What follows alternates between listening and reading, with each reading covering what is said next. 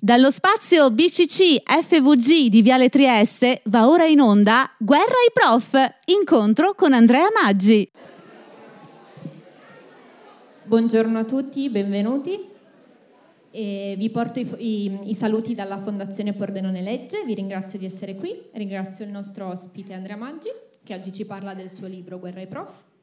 E una piccola informazione di servizio alla fine, non andiamo sul palco, in fondo alla, alla, sala c'è un tavolo per firmare i libri se volete che trovate lì.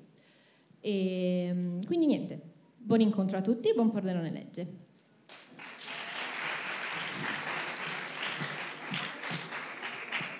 Buongiorno a tutti.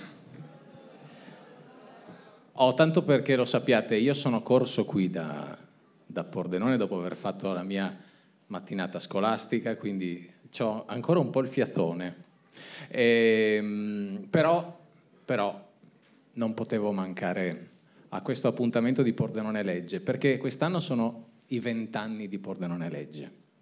Pordenone Legge compie vent'anni e io alla prima edizione c'ero, c'ero come ero tra gli organizzatori, tra, tra coloro che collaboravano alla realizzazione di questa magnifica manifestazione assieme a tanti cari amici che, in, che ho rivisto adesso, uno mi sta fotografando in questo momento, anzi scusate, eh, vabbè, un applauso a Davide, grandissimo. Dovete sapere che i primi anni avevamo un rito, io, lui, altri, e cioè la carbonara di Pordenone Legge. Siccome sono giornate molto stressanti dal punto di vista organizzativo, riuscivamo almeno una volta eh, durante la manifestazione a ritagliarci un pranzo e durante questo pranzo bisognava mangiare esclusivamente la carbonara, ma non una carbonara così, una carbonara così, bisognava mangiarne tanta. Ed è andata avanti questa cosa per tre anni, quattro, tre, quattro. Forse è la prima volta che, ti faccio, che, che tu parli a Pordenone Legge. Vabbè, comunque, poi le vicende della vita, insomma, ci hanno portato a, a, a me, eh, hanno preso, a, mi hanno portato verso strade diverse, ci siamo separati come due gemelli separati alla nascita e questa cosa della carbonara è andata persa. Però quest'anno è il, venten- è il ventennale di Pordenone Legge, bisogna assolutamente ripristinare. Vabbè, sono cose che ci diciamo tra di noi, voi dite ma che ci frega noi? Vabbè, io ve lo racconto lo stesso perché ce l'ho nel cuore. Eh, Pordenone Legge è una realtà importante per, per Pordenone, è cresciuta tantissimo. E mm, il fatto di essere qui a presentare un mio, un mio romanzo per questa celebrazione eh, mi dà una, un'emozione grandissima. Dunque, guerra ai prof. Di solito allora, dovete sapere che io sabato, no, domenica ero ad Agropoli, provincia di Salerno, a presentare questo libro. C'erano 200 persone, c'era la piazza d'armi di un castello completamente piena. E c'erano anche molti insegnanti. Tutti gli insegnanti che sono venuti dopo a parlarmi mi hanno detto, sì, ma come si fa a mettere un titolo del genere, guerra ai prof? Ma insomma, è un titolo irriverente, un titolo, tra l'altro stona, perché di solito, insomma, la scuola è un'istituzione che si associa alla pace, alla mm, convivenza civile ed è diametralmente opposta la scuola al concetto di guerra. Guerra ai prof, insomma, non suona bene. Il fatto che gli adulti mi dicano questa cosa non può che farmi piacere perché vuol dire che il titolo ha colto nel segno. Poi magari il libro no, però il titolo sì. Perché? Perché tutto il romanzo è la storia di un ragazzo che si chiama Leonardo Damiani, che è un ragazzo terribile, un ragazzo che ne combina di tutti i colori. Quanti insegnanti ci sono qui? Vediamo. Sulle mani come in discoteca, sulle mani. Eh, tanti insomma. Allora, parlo agli insegnanti in questo momento. Avete presente quell'alunno che vi tormenta, sanno di cosa sto parlando. Avete presente quell'alunno che non quello Sturm und Drang, cioè non quello che mh, mm, vi combina dei disastri, ma quello che colpisce in punta di fioretto, quello che basta che muova un sopracciglio e vi manda fuori di testa. Quello che dice la parolina, ma no, non vi disturba per tutta l'ora, ma vi dice solo una cosina e quella cosina vi fa esplodere, vi fa perdere completamente il controllo. Quindi un artista della rottura di scatole. È, rompi, è l'artista, no? Ecco, Leonardo Damiani è esattamente quello, quello che riesce a mandare fuori di testa i suoi insegnanti. Ed è soprattutto un adolescente. L'adolescente, per definizione, è colui che vede il mondo degli adulti come un mondo ridicolo.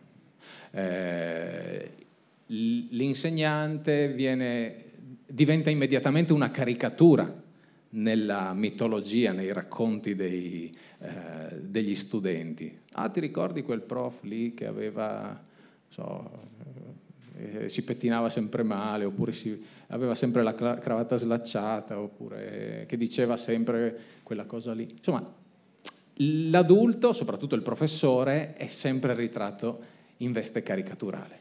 Cioè, noi siamo una caricatura agli occhi dei ragazzi. Ecco, benissimo. Il, l'intero romanzo è raccontato attraverso gli occhi di un ragazzo che vede il mondo degli adulti come un mondo di caricature. La cosa divertente è questa, perché più gli adulti eh, si mostrano seri e mh, diciamo inflessibili, più la caricatura diventa comica, assume delle connotazioni comiche, più un, un, un, uh, l'oggetto di una caricatura diventa seria, si fa seria e più, diventa, e più fa ridere. E, quindi Leonardo Damiani ci mostra questa, que, questa visione del mondo degli adulti, perché in realtà questo è un romanzo per ragazzi, ma a me piacerebbe tanto, e vedo che succede, che lo leggessero gli adulti per vedere come i ragazzi ci vedono. Perché molto spesso noi adulti ci dimentichiamo di come vedevamo eh, gli adulti quando eravamo noi giovani.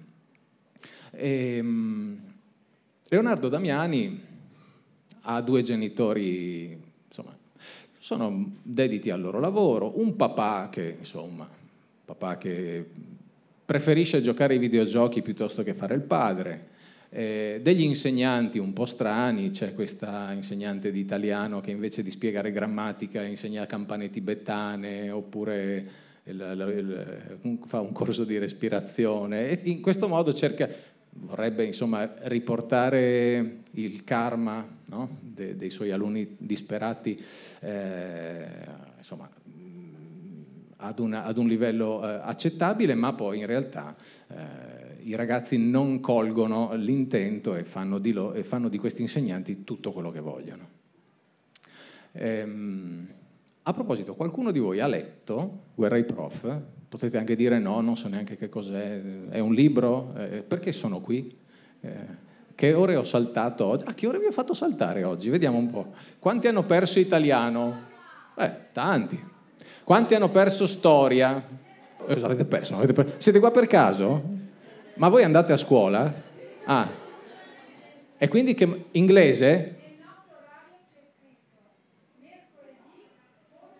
Eh.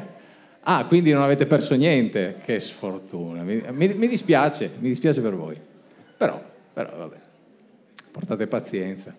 Ehm, perché ho fatto questa digressione? Ah, questa cosa mi succede, mi succede, Ci sono due mie ex alunne che adesso sono adulte, che possono confermare che quando io parto con un discorso, poi parte la digressione e poi non mi ricordo più, non è Alzheimer, sono sempre stato così, è normale.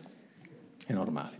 Vabbè, comunque, Leonardo Damiani combina un sacco di guai, combina un sacco di guai e eh, poi ad un certo punto in questa storia ehm, conosce una suora, una vecchia di 90 anni, no, ultra novantenne, che è, talmente, è una suora talmente rispettata che ormai l'hanno fatta praticamente santa anche se ancora viva. No? Questa suora si presenta a un ricevimento eh, per una raccolta fondi per salvare un, un orfanotrofio in Africa, in uno stato che mi sono inventato io, nel Mozongo, no? e, ed è, si presenta un, po' come un faraone. Avete presente le statue dei faraoni, no? questa, questa, posa ieratica, questa posa sacra, no? tutta grinzosa, con gli occhi chiusi, tutta rugosa, no? questo vestito, questo abito bianco. E inizialmente proprio è la classica suora, si vede che cioè, è una suora di clausura che non parla, ha fatto un voto di... di eh, insomma, non parla da 70 anni, ha fatto proprio un voto, e succede in questa, in questa festa che Leonardo accidentalmente la spara su un albero, cioè finisce contro una fontana, rimbalza e finisce su un albero. Prende una botta in testa e improvvisamente le cose cambiano. La suora, che rappresenta per eccellenza il mondo degli adulti, rigido, eh,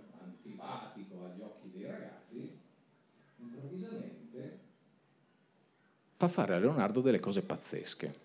Tanto che Leonardo stesso è il ribelle, quello che fa sempre le cose più strane, eccetera, eccetera, è lui che dice no, però no, no, non possiamo fare questa cosa, eh, non si fa. No?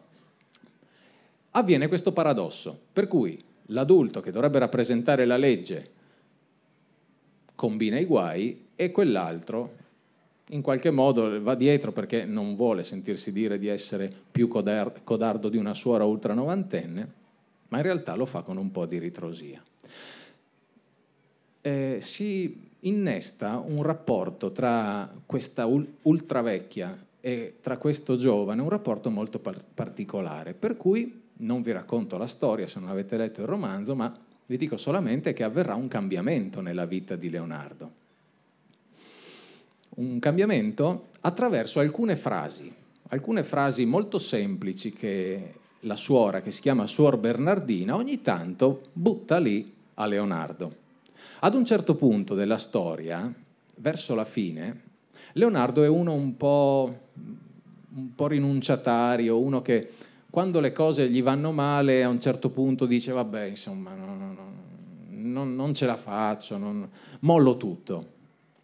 E la suora, i due si trovano su una barca, non vi, non vi, racconto perché o per come, si trovano su una barca in mezzo a un lago a pescare, ci sono i pescatori intorno che dicono che quel giorno non si pesca, non si riesce a pescare.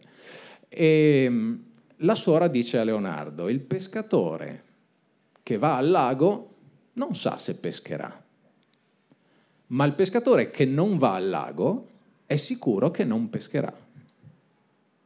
Questa frase a Leonardo fa l'effetto della dinamite, cioè gli esplode la semplice. No? Se tu una cosa la tenti, può darsi che tu ce la faccia, può darsi anche che tu non ce la faccia, ma se tu quella cosa non la provi, stai tranquillo, non ci riuscirai mai. E questo io trovo sia un, uh, così, un insegnamento molto importante per i ragazzi. Io insegno da, da 15 anni nella scuola soprattutto nella scuola media ho insegnato.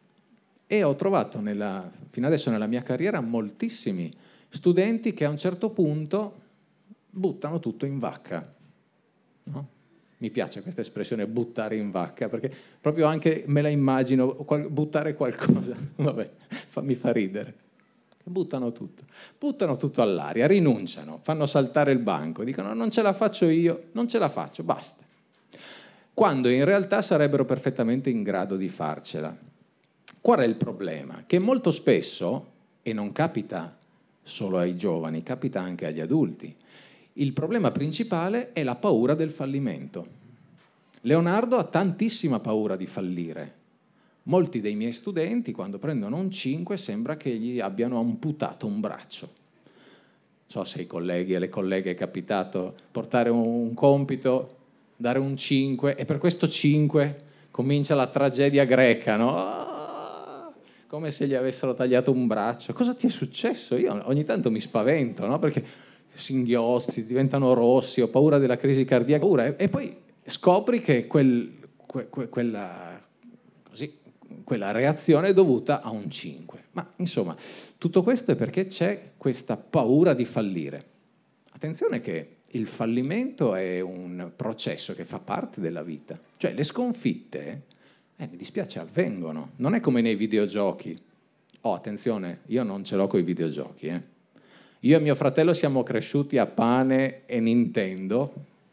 Io ho tutte le console della Nintendo. Mio fratello lavora alla Nintendo, quindi non parlerò mai male dei videogiochi, ma attenzione, non dobbiamo immedesimarci nella vita dei videogiochi, dove insomma, non muori mai, no? eh, dove vinci sempre. Anche se perdi, vabbè, rifaccio la partita o riparto da dove mi ero fermato.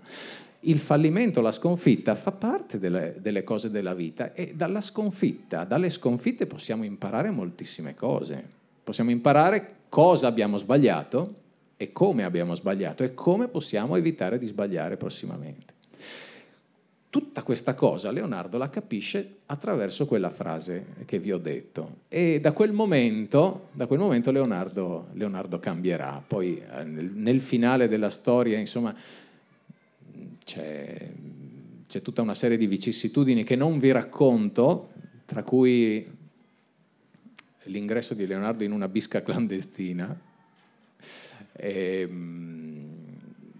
per cui poi le, le, cose si sistemeranno, nel senso che Leonardo si caccia in un mare di guai, guai che si, che si accumulano uno sopra l'altro e che ad un certo punto gli franano tutti addosso, rischiano proprio di seppellirlo completamente, ma arriva il colpo, il colpo di scena e Leonardo riesce a cavarsela assieme a Leonardo ci sono degli altri personaggi interessanti. Eh, uno è il suo compagno di, di, avventure che è Pelle, soprannominato Pelle, il suo nome è Giacomo Pellegrini. E lui è un po' il suo gregario, tra l'altro è il fratello del bullo del paese, quello che pesta tutti. No? E, ehm, e, poi c'è un altro, eh, un, altro, un altro compagno di classe che amo particolarmente perché è ispirato a un mio alunno vero, che è Alessio, un genio della matematica, che è un alunno tetraplegico, un alunno che è costretto una sedia, su una sedia a rotelle, non, non può muoversi, non può, ha la sedia a rotelle che muove con eh, il suo cloche, no? la sua manopola, e... però è un ragazzo molto intelligente. Io ho avuto uno, uno studente così eh, anni fa, uno studente te- tetraplegico, che aveva le sue passioni. E voi direte, ecco, quando si parla di alunni disabili, spesso disabilità richiama a compassione, che dal mio punto di vista è l'associazione più deleteria che si può fare, soprattutto per il ragazzo. Quando mi avvicino, quando mi approccio a un ragazzo disabile, eh, il fatto di approcciarmi nei suoi confronti con un atteggiamento di compassione, secondo me accentua la disabilità. Perché si parla proprio di disabilità, cioè di differente abilità. No? Eh, vuol dire che quella persona sa fare tante cose, perché devi limitarti a mettere in evidenza quello che non sa fare? Lo vede, lo vede, anche lui che non può camminare, lo vede anche lui che non può usare le braccia, perché glielo devi stigmatizzare? Perché glielo devi sottolineare? No?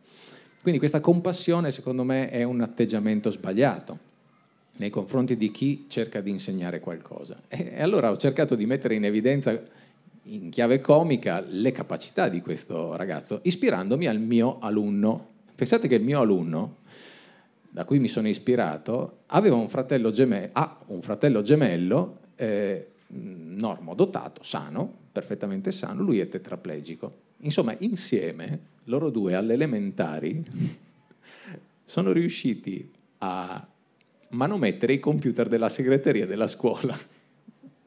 E questo secondo me è una cosa di una comicità straordinaria. Sono riusciti a mettere una password nei computer della segreteria, per cui quando le segretarie sono andate per lavorare non riuscivano più a aprire il computer. Chi è stato, chi non è stato, hanno scoperto che, che era stato l'alunno disabile, poverino, l'alunno disabile che non può camminare, che in realtà aveva la testa. Allora, parliamo della testa, parliamo dell'intelligenza, parliamo... Se dovessimo stare qui a parlare per esempio di Stephen Hawking per la sua disabilità, poverino, era sulla sedia a rotelle. Questo ha scoperto cioè ha fatto delle scoperte straordinarie sui buchi neri, a lui dobbiamo praticamente l'evoluzione della fisica dagli anni 60 a oggi, quindi insomma non parliamo di un cretino. Alessio è un personaggio chiave, un personaggio importante che sì, è un disabile, ma esattamente come Leonardo è una peste, come Pelle è un po' un cretino, che, no? Cioè, tutti noi abbiamo il nostro punto debole, però abbiamo anche i nostri punti di forza. Ce ne sono tanti altri di personaggi, c'è Lucia, ecco Lucia, Lucia è quella che dice sempre, è una compagna di classe di Leonardo, che dice sempre la cosa giusta nel momento giusto e non l'ascolta nessuno. Avete presente l'Iliade? Ecco, chi è che dice sempre le cose intelligenti? Andromaca, che dice a Ettore a un certo punto, ma perché andate a farvi spaccare le ossa fuori? Restate dentro, difendete la città dall'interno, tutto al più, occupatevi di quel pezzo di muro che è un po' insicuro, difendete quella parte lì. Poi tanto gli Achei prima o poi si stancheranno, se ne andranno. Ettore cosa gli risponde? Donna, lascia fare questa cosa, la guerra agli uomini, tu vai a stirarmi i calzini. No, i calzini non dice, però insomma ha questo atteggiamento Ettore, no? E noi raccontiamo a scuola del dialogo tra Ettore e Andromaco come un dialogo d'amore. In realtà Ettore gli dice, donna stai zitta, che la guerra ci penso io. No? Poi prende in braccio il figlio e gli dice, ah caro figlio, mi renderai orgoglioso, massacrerai tanti uomini in guerra, renderai fiero tuo padre. E Andromaca sa che in realtà suo figlio verrà lanciato fuori dalle mura del castello 15 giorni dopo. Un'altra Un'altra persona che dice sempre eh, la verità è, eh, una, è, è, è, un altro personaggio femminile. Insomma, tutti i personaggi eh, che raccontano le cose giuste, che dicono le cose giuste nell'Iliade, sono donne. E allora, se io dovevo inventarmi un personaggio che rappresentava l'intelligenza, non potevo non inventarlo donna. E quindi è Lucia. Lucia è la ragione, Lucia è quella che dice sempre le cose giuste e nessuno ascolta, soprattutto Leonardo, nonostante Leonardo sia invaghito, sia innamorato di lei, vorrebbe, vorrebbe baciarla, abbracciarla, lei manco per, manco per sogno perché lei è intelligente, brava, mica si mette con i teppisti. Va bene. Domande sul collegio. no, va bene. Allora, facciamo così, visto che abbiamo la regia, mi dice mezz'oretta ancora? E immagino che voi siate qua anche per il collegio. No, perché dovete sapere che io ovunque adesso vada, dov- ovunque vada, ho come un, un, ritorno di voce che mi accompagna continuamente, che, è, che è questo Marilu. Allora, succede questo, che io cammino per strada, in qualsiasi città, in una città X, Y, Z, qualcuno mi incrocia e mi guarda così. Io all'inizio, all'inizio era una cosa strana, eh? so, andavo in giro con mia moglie e vedevo que- gente che mi guardava e io le dicevo, oh ma questo mi vuole menare perché mi guarda così? E lei mi diceva, ma no, scemo, guarda che ti ha riconosciuto. Ecco, l'intelligenza. Io io ci sono arrivato dopo, mia moglie ci è arrivata. No?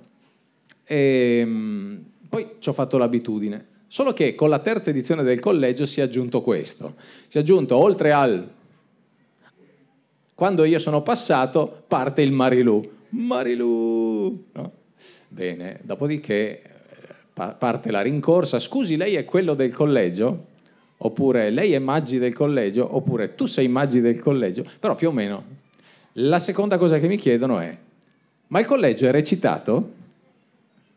Allora io rispondo subito a questa domanda, no, perché se fosse recitato noi in Italia avremmo degli attori 14, 15, 16 anni, 17 anni, bravissimi. Ma voi ve li immaginate degli attori così bravi? Ma neanche a Hollywood. Cioè, sono veramente... È, è tutto spontaneo, tutto naturale. Per cui facciamo partire subito le domande del collegio. Chi vuole fare Vai. Sì. Ah, ecco, proprio sparata così. Allora, fonti tipo Davide Maggio, fonti del web, parlano di seconda metà di ottobre. Quindi tra poco. Però bisogna vedere cosa decide la RAI, perché l'ultima parola ce l'ha sempre la RAI. Noi l'abbiamo girato, è pronto. Poi vediamo, aspettate, ancora poco.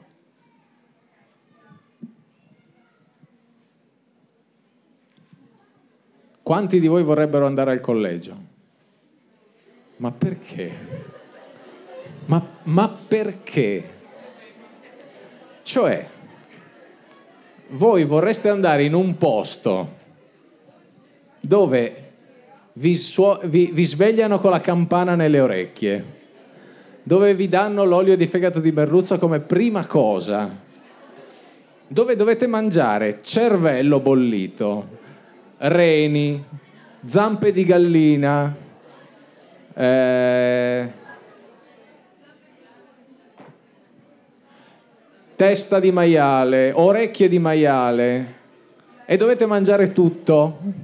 E poi dovete anche studiare, dovete andare a lezione con, con dei dinosauri vestiti come i loro nonni, che, che sono anche cattivi, perché poi poi ci diamo giù pesante, eh?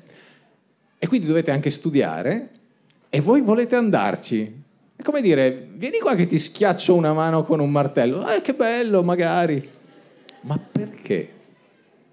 Rispondetemi voi a questa domanda, ma perché ci volete andare al collegio? Perché apparire in televisione. Ah, per quello. Ah, per apparire in televisione per apparire in televisione. Eh, vabbè, ho capito, sì, vabbè. Allora, io capisco apparire in televisione come Piero Angela, no? Ma apparire in televisione come Cora Fazzini, cioè... Ma abbiate pazienza. Oh, poi vi riconoscono dappertutto. Eh. Ah, tu sei quella che ha detto... Tu sei quello che ha detto mi ambito. Chi è che ha detto mi ambito? Caviglia, visto? Cioè lui se lo porterà avanti per tutta la vita finché muore.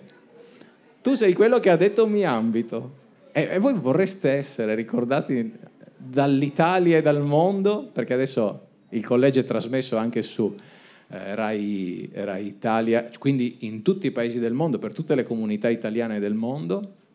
Che, ma non avevano altri. Vabbè. Eh, e sarete ricordati in tutto il mondo come quelli che hanno detto mi ambito.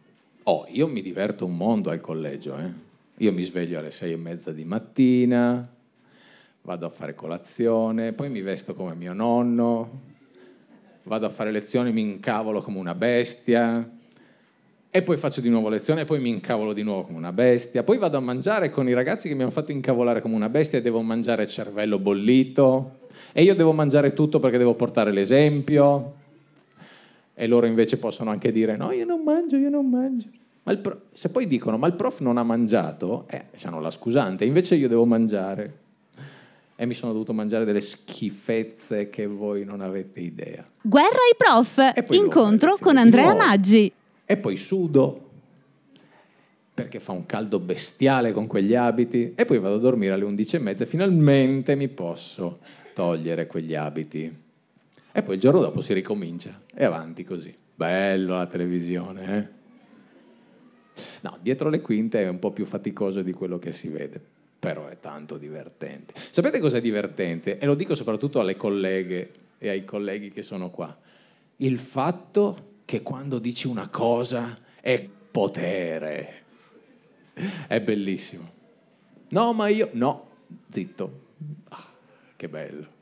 Naturalmente, naturalmente fa tutto parte di un gioco, fa tutto parte di un gioco che, che è per metà un gioco e per metà un esperimento. E, ehm, ed è un esperimento molto interessante anche da vedere come spettatori, ma anche da vivere, perché vedere come un ragazzo di oggi che è sempre vissuto a contatto, a stretto contatto con con la tecnologia, con i telefoni, con i tablet, vedere come reagisce a un, modello, a un sistema in cui quella tecnologia non esiste è molto divertente, molto interessante. Ed è interessante soprattutto vedere che cosa quel tipo di ragazzo, quel tipo di essere umano è in grado di riscoprire. Per esempio riscoprono l'amicizia. Amicizia che non è più solo un like su un social. L'amicizia è un concetto, è un legame affettivo. E questo, sebbene in tutte le nostre teste sia un concetto dato per scontato, non è più vissuto da tutti. Cioè l'amicizia come legame, legame affettivo, non è vissuto da tutti. Questa cosa io io stesso l'ho riscoperta all'interno del collegio, perché dovete sapere che noi insegnanti, nemmeno noi insegnanti possiamo usare tanto il telefono, perché non prende, perché laggiù non prende proprio, quindi anche volendo non riuscirei a usarlo. E sapete che i telefoni vi danno la possibilità di visualizzare il tempo che avete impiegato nell'utilizzo. Oggi, impieg- eh, oggi sei stato al telefono tot tempo, no? poi settimanalmente ti arriva il bollettino. Questa settimana sei stato mediamente al telefono tot. Mediamente un, un giovane, un adolescente che usa abitualmente il telefono sta almeno quattro ore al giorno al telefono. Quattro ore sono tante. Io ho pensato, se io stessi quattro ore, dedicassi quattro ore al giorno a uno strumento musicale, in un anno diventerei Paganini. Pensate la cosa, la cosa interessante che ricaviamo da queste informazioni. Noi impieghiamo tre, noi dedichiamo 3-4 ore all'utilizzo del telefono cellulare. Sì, certo, spesso a volte per lavoro, a volte per studio, ma soprattutto per guardare gattini che si coccolano. Oppure cosa la sto ha detto ah che bello metto un like ecco, questa è questo è l'oggetto delle nostre principali attenzioni. Sì, è vero, usiamo la tecnologia per lavoro, ma anche per svago. Quindi diciamo che mediamente tre ore al giorno noi le dedichiamo a questa cosa. Oppure per mandare una faccina su WhatsApp eh, e due faccine, poi cosa mi ha risposto? Aspetta che guardo. No? Se noi impiegassimo questo tempo per qualcosa di produttivo, noi impareremo a fare tante cose in più. Questa è una cosa molto molto interessante poi c'è da tenere conto un'altra cosa, che spesso, mentre usiamo il telefono, facciamo un'altra cosa. Guidiamo, andiamo in bicicletta, eh, parliamo con una persona, andiamo, siamo in pizzeria con la famiglia, no? Vuol dire che il telefono lo utilizziamo anche mentre facciamo altre cose e quindi vuol dire anche che mentre facciamo quelle cose non stiamo facendo quelle cose abbiamo la testa da un'altra parte. E quindi non solo sottraiamo del tempo alla nostra vita per imparare cose importanti, ma sottraiamo la nostra attenzione alle cose importanti che facciamo. Tutto questo discorso emerge durante il collegio, i ragazzi ne parlano, poi in fase di montaggio forse non compare, però i ragazzi ci ragionano. E per i ragazzi che fanno il collegio al di là della notorietà, è vero, eh, vado in televisione, divento famoso eh, e poi boh, di questa cosa, di questa fama, poi io farò qualcosa. Jenny Denucci, che forse conoscete tutti, non lo so, è stata una collegiale del primo anno, del primo anno del collegio, adesso fa l'attrice, la potete vedere, come si chiama quella serie tv che c'è? Un passo dal cielo, un passo dal cielo. E lei ha fatto una carriera, ci ha, ci ha fatto su una carriera su questa cosa. Però quanti sono Jenny Denucci? Donna, intelligente. Eh, quanti, quante delle collegiali, dei collegiali sono Jenny Denucci? Non lo so. Forse, impot- forse, forse lo, lo, diventeranno, ma non so. Cioè ci vuole talento per, per, raggiung- per approfittare di determinate occasioni. Ehm, Ecco, viceversa il collegio deve servire anche, sì, per divertirsi, per ridere, per guardare, per sentire gli strafalcioni dei ragazzi, anche gli strafalcioni de- degli insegnanti, per carità, però deve servire anche a, a, ragionare su questo concetto. E il concetto, attenzione, non è quello... Ecco, ci ho scritto un libro, su questa cosa ci ho scritto un libro che esce a fine ottobre. Il concetto eh, non è quello che bisogna disprezzare la tecnologia. La tecnologia non è il male. La tecnologia è una risorsa. Pensate che se gli antichi romani avessero scoperto la plastica non l'avrebbero usata. L'avrebbero usata e come? Perché la plastica è una risorsa. Se la plastica la buttiamo in giro senza criterio, poi diventa un problema. La tecnologia è la stessa cosa.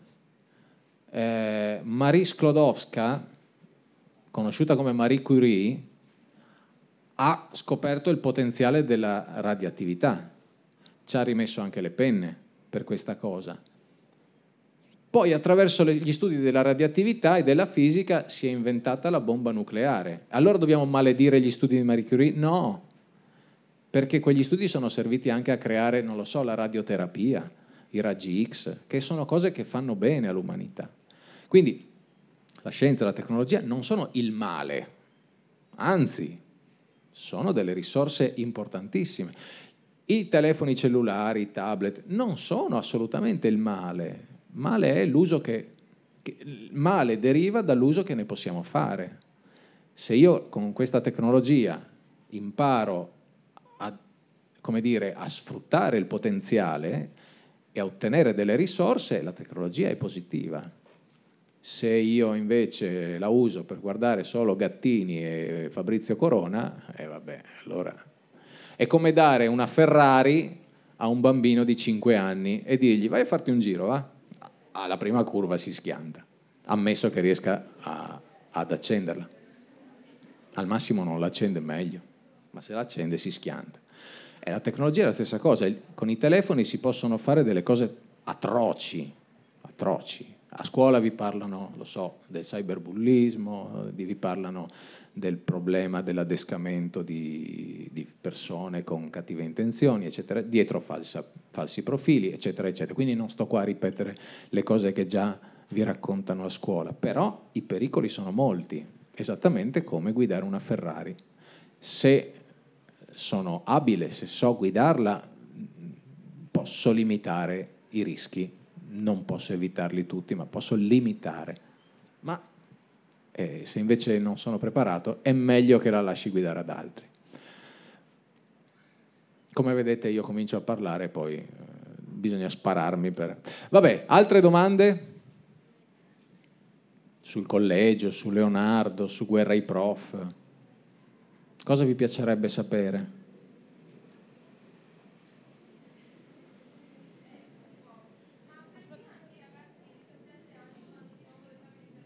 Eh, è divertente questa cosa, che ragazzi di 17 anni facciano l'esame di terza media. È per vedere che in realtà non riescono a sostenerlo. è uno di 17 anni che gli chiedi di coniugare un verbo e non lo sa, fa morire da ridere. Soprattutto perché l'esame, l'esame di terza media che facciamo fare è l'esame di terza media di quella volta. Voi mm, più o meno quanti anni avete? 13, 14? 13? Dai, 3, dai 13, 14. Eh, pensate che mia mamma alla vostra età traduceva il debello gallico. Mia mamma alla vostra età, traduco, mia mamma alla vostra età frequentava le scuole medie e faceva latino e aveva già imparato abbastanza latino per tradurre il debello gallico, che è un'opera di Giulio Cesare dal latino all'italiano, quindi sapeva tradurre in, eh, dal latino all'italiano. Eh, quindi dovete immaginare che la scuola di una volta fosse molto diversa dalla scuola di oggi. Non dico migliore o peggiore, perché se dovessimo aprire questa, questo discorso andremo via domani mattina e poi dopo un'ora diventa sequestro di persona e non voglio problemi. Ecco. Però la scuola di quella volta era molto diversa dalla scuola di oggi, molto più rigida, aveva un programma molto diverso. E quindi prova a immaginarti prendere un ragazzo di 17 anni oggi che fa un corso di studi, percor- magari non lo, fa, non lo fa tanto bene, anzi magari quelli vengono scelti perché lo fanno male, lo metti davanti all'evidenza che è in un ambiente in cui si facevano le cose diversamente e lì scoppia la comicità proprio eh, a fiumi, no? E allora poi gli chiedi di coniugare il verbo, non lo sa, eh, dov'è il polo nord e non lo sa. Dov'è il polo nord? Boh. No, eh, ma già se ti dice a nord è, è, è una risposta importante. Eh, magari ti dice a sud eh, o a est. No? Eh, sì, principalmente questa cosa di fare l'esame di terza media a, un, a, una, uno studente di 17 anni serve per... Noi lì davanti alle te- telecamere siamo seri, siamo poi quando si spegne tutto ci facciamo di quelle risate che rotoliamo per terra. In particolare il più rigido di tutti, che è il preside, quando lo vedete, no? È simpaticissimo. Proprio io e il preside ci facciamo di quelle risate, ma fantastiche. Vabbè, altre domande? Stanno? Eh, ma non posso spoilerare. Non posso spoilerare. Ci sarà, beh, quest'anno Stanno una bomba, proprio una bomba. Andiamo a bomba. Chi è stato il suo alunno preferito? Urca, che domanda. Che domanda. State, non è che mi state filmando, mi taggate, mi instagrammate, così poi mi scrivono, ah prof, maledetto, ha detto questo e non quello. Allora, l'ho già dichiarato pubblicamente, quindi ormai il mio preferito è Filippo Moras che era della, del primo collegio, che era fenomenale, era una carogna allucinante, però un ragazzo di un'intelligenza rara e mi sono divertito. Nella prima edizione c'era anche Zamparini che non era male, eh. poi c'era Gianni Denucci che era forte, occulto, occulto, che poi ho bocciato, ta, e poi gli ho fatto il predicozzo. È diventato un mito quel predicozzo lì. Non so quante visualizzazioni ha su YouTube. Milioni. E io ogni tanto vado a vedere perché poi mi piace, no? Vado a vedere un milione di visualizzazioni. Madonna. È divertente questa cosa. Poi nella seconda edizione chi c'è? Tincano. Tincano era... Che poi si è messo con chi? Pensa se fanno un figlio, bisogna mandarlo al collegio di... Ah, per forza, cioè è l'alunno ideale, no? Tu prendi due, due collegiali perfetti, li fondi e crei il collegiale perfetto, no? È come nel mito, no? C'era Zeus, avete presente Zeus? Che era un po' un farfallone, no? Sì, era sposato con Era, però aveva un po' di love stories a destra e a sinistra, no? Però una, una donna non, la, non, si è mai sognato di toccarla, neanche, neanche, neanche di stargli vicino. E questa donna era Teti, la mamma di Achille. Perché? Perché un oracolo gli aveva previsto che se lui avesse fatto un figlio con con Teti, quello lo avrebbe spodestato, cioè lo avrebbe cacciato dal trono degli dei. E quindi l'unica donna che non ha toccato. Ecco, io mi immagino che Tincano e Cora Fazzini no, siano un po' Zeus e Teti, che facciano questo figlio e creino questo mostro galattico, no? che poi nella mitolo- mitologia ottocentesca diventa questo demogorgone, no? che è pazzesco, che, che, che crea tutta una, una, una destabilizzazione nel, nel, Pantheon, eccetera. Ecco, io mi immagino questo figlio ipotetico no? Di, di, di, di, Tincano e Corafazzini. Ah, si scherza, eh? Non è che... No, se mi state filmando devo dire che scherzo, perché se no... Scherzo, scherzo. Vabbè. Poi? Laggiù? Qual è l'alunno che ha detestato di più del collegio? Che ha protestato?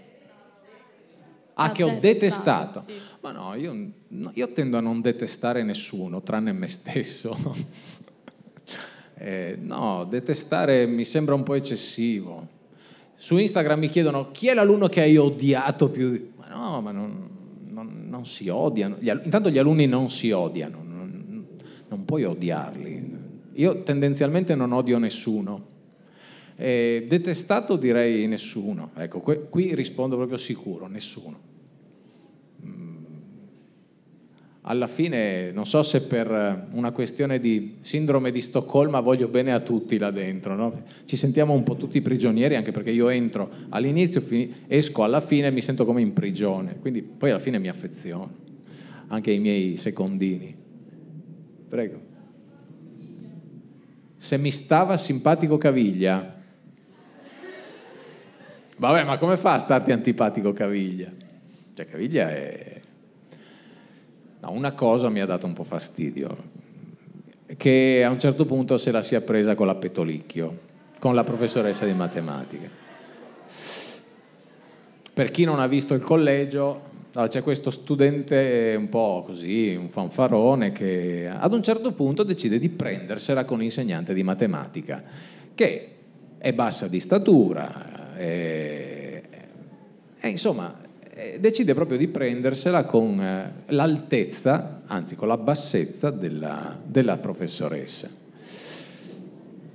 Poi però ne è uscito con le ossa rotte, perché la professoressa Betolicchio gli ha fatto capire che la statura che conta non è la statura fisica, ma è la statura morale. Allora tu puoi essere il gigante dei titani, ma se hai il cervello fritto nell'olio del McDonald's, mi dispiace, ma resti un pupazzo, resti un, un calamaro gigante. E allora anche una persona bassa, una persona con mille difetti, può mostrare con la sua onestà, con la sua intelligenza, con la sua coerenza di essere una grande persona. no? Ecco, là mi ha dato un po' fastidio. Siccome quel programma è girato in modalità di reality, tutto quello che succede poi determina la storia del collegio. E quella era una cosa che era successa davvero e quindi è stata raccontata. Però secondo me è stata raccontata in un modo eccellente anche grazie alla, alla professoressa che gli ha fatto capire, no? Eh, attenzione, Napoleone era alto così, tanti altri personaggi della storia erano, erano bassi di statura, però accidenti, hanno fatto la storia. Prego, vedo... Ehm, qual è stata la ragazza che ha preferito del collegio 2? Del collegio 2 non me ne ricordo neanche. Aspetta un attimo. Allora, ma no, ma anche lì tutte, nel senso, beh, ma tutte per diversi motivi. Ma c'era Maddalena Sarti che era brava, c'era. Eh, Vedi che non mi ricordo i nomi? Michel Cavallaro, eh, sì, Noah Planas. Ma sì, ma tutte, tut- cioè, tutte avevano... Ecco, per esempio, anche Noah Planas era una che si buttava giù, una che non riusciva a fare una cosa e si abbatteva, un po' come Leonardo no? in Guerra ai Prof. Anche là bisogna mettere benzina, bisogna per accendere il motore perché altrimenti certi ragazzi proprio si lasciano, si lasciano andare e non è giusto. Quindi direi, ti do una risposta noiosissima a tutte. Come avete fatto a trovare ehm, i ragazzi che hanno recitato nel collegio?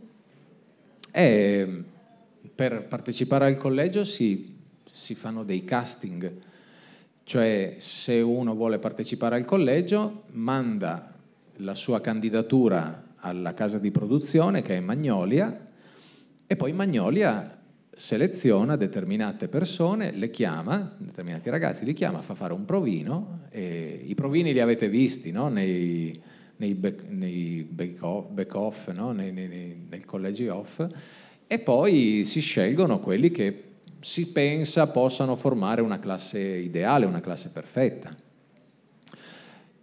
il primo anno si sono presentati in pochi perché nessuno conosceva, cioè il programma era sconosciuto in Italia. Il secondo anno si sono presentati un 2500, no, in tutto un 2800. Il terzo anno circa 8000, quest'anno 22.000. Ci sono stati 22.000 casting, più di X Factor Scusate, sono cresciuto di statura. Bat- l'anno scorso abbiamo battuto le Iene. Come ascolti. Eh vabbè, eh, scusate, la modestia no? in questo momento sta trionfando. E, ehm, no, è un programma che sta crescendo, è un programma che sta crescendo sicuramente perché i ragazzi vedono che cioè, il pubblico si è accorto che attraverso questo format si può ottenere una visibilità straordinaria, perché cosa succede? Tutti coloro, i ragazzi che partecipano al collegio, poi attraverso i social diventano molto molto popolari. E questa popolarità sui social è quello che i ragazzi si aspettano, quello che i ragazzi vogliono. No? Ehm, attenzione alla popolarità sui social, perché un, può essere un fuoco di paglia, eh? può essere che oggi sei un dio e domani sei nessuno.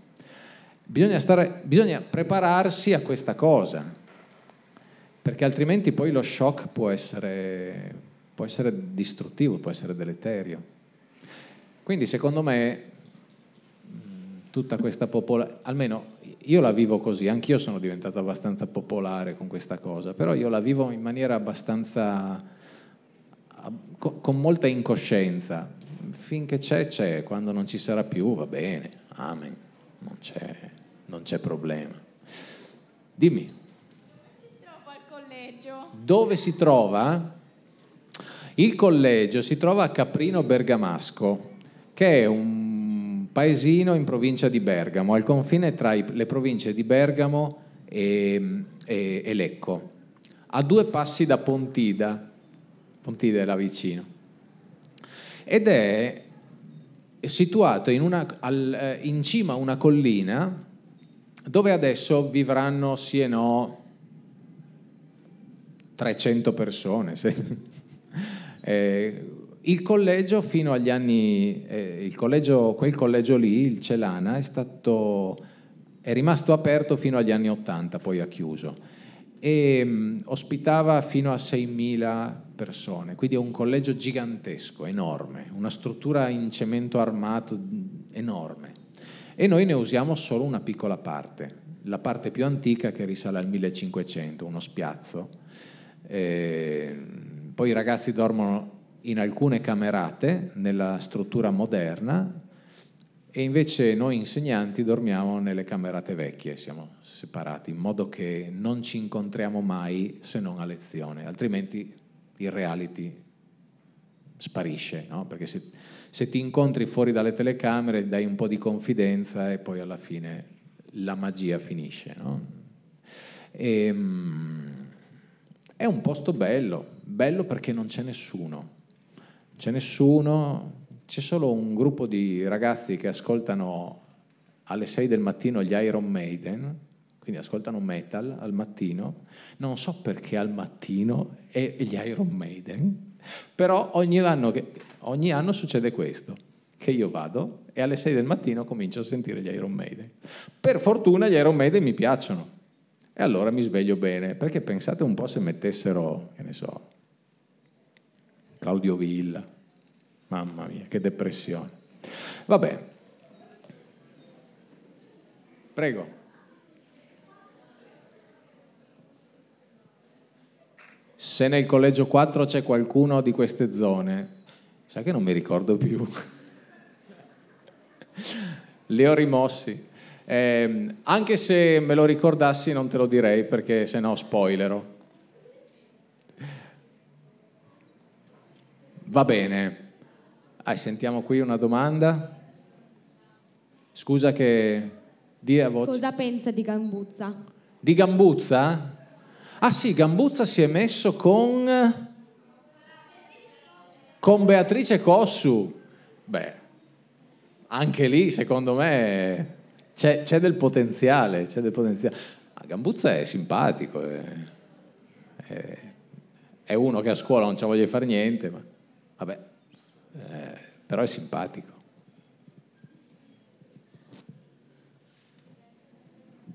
C'è lì una... I suoi ragazzi preferiti del collegio 3. Del collegio 3. Ma boh, ce ne sono tanti per diversi motivi. C'è... Beh, diciamo che nel collegio 3 erano più spigliate, più simpatiche le, le ragazze, no? Non so se voi siete d'accordo. Forse le ragazze no. Però, non so, c'era, c'era quella rivoluzionaria no? che, che, era simpatica per la sua indole così alternativa, rivoluzionaria. Poi, poi c'era quella un po' più fashion, no? c'era Alice De Bortoli. Eh, ma insomma, diciamo che di quell'anno, comprese le fazzini, no? Alla fine tutti erano, erano simpatici, geniali, a, a, loro modo. Infatti hanno funzionato bene. Va bene, credo che qualcuno debba andare per questioni di orario, sono anche le undici e mezza, per cui, com'è? Ah, le, sì, le dodici e mezza, eh, vabbè. Per cui, grazie.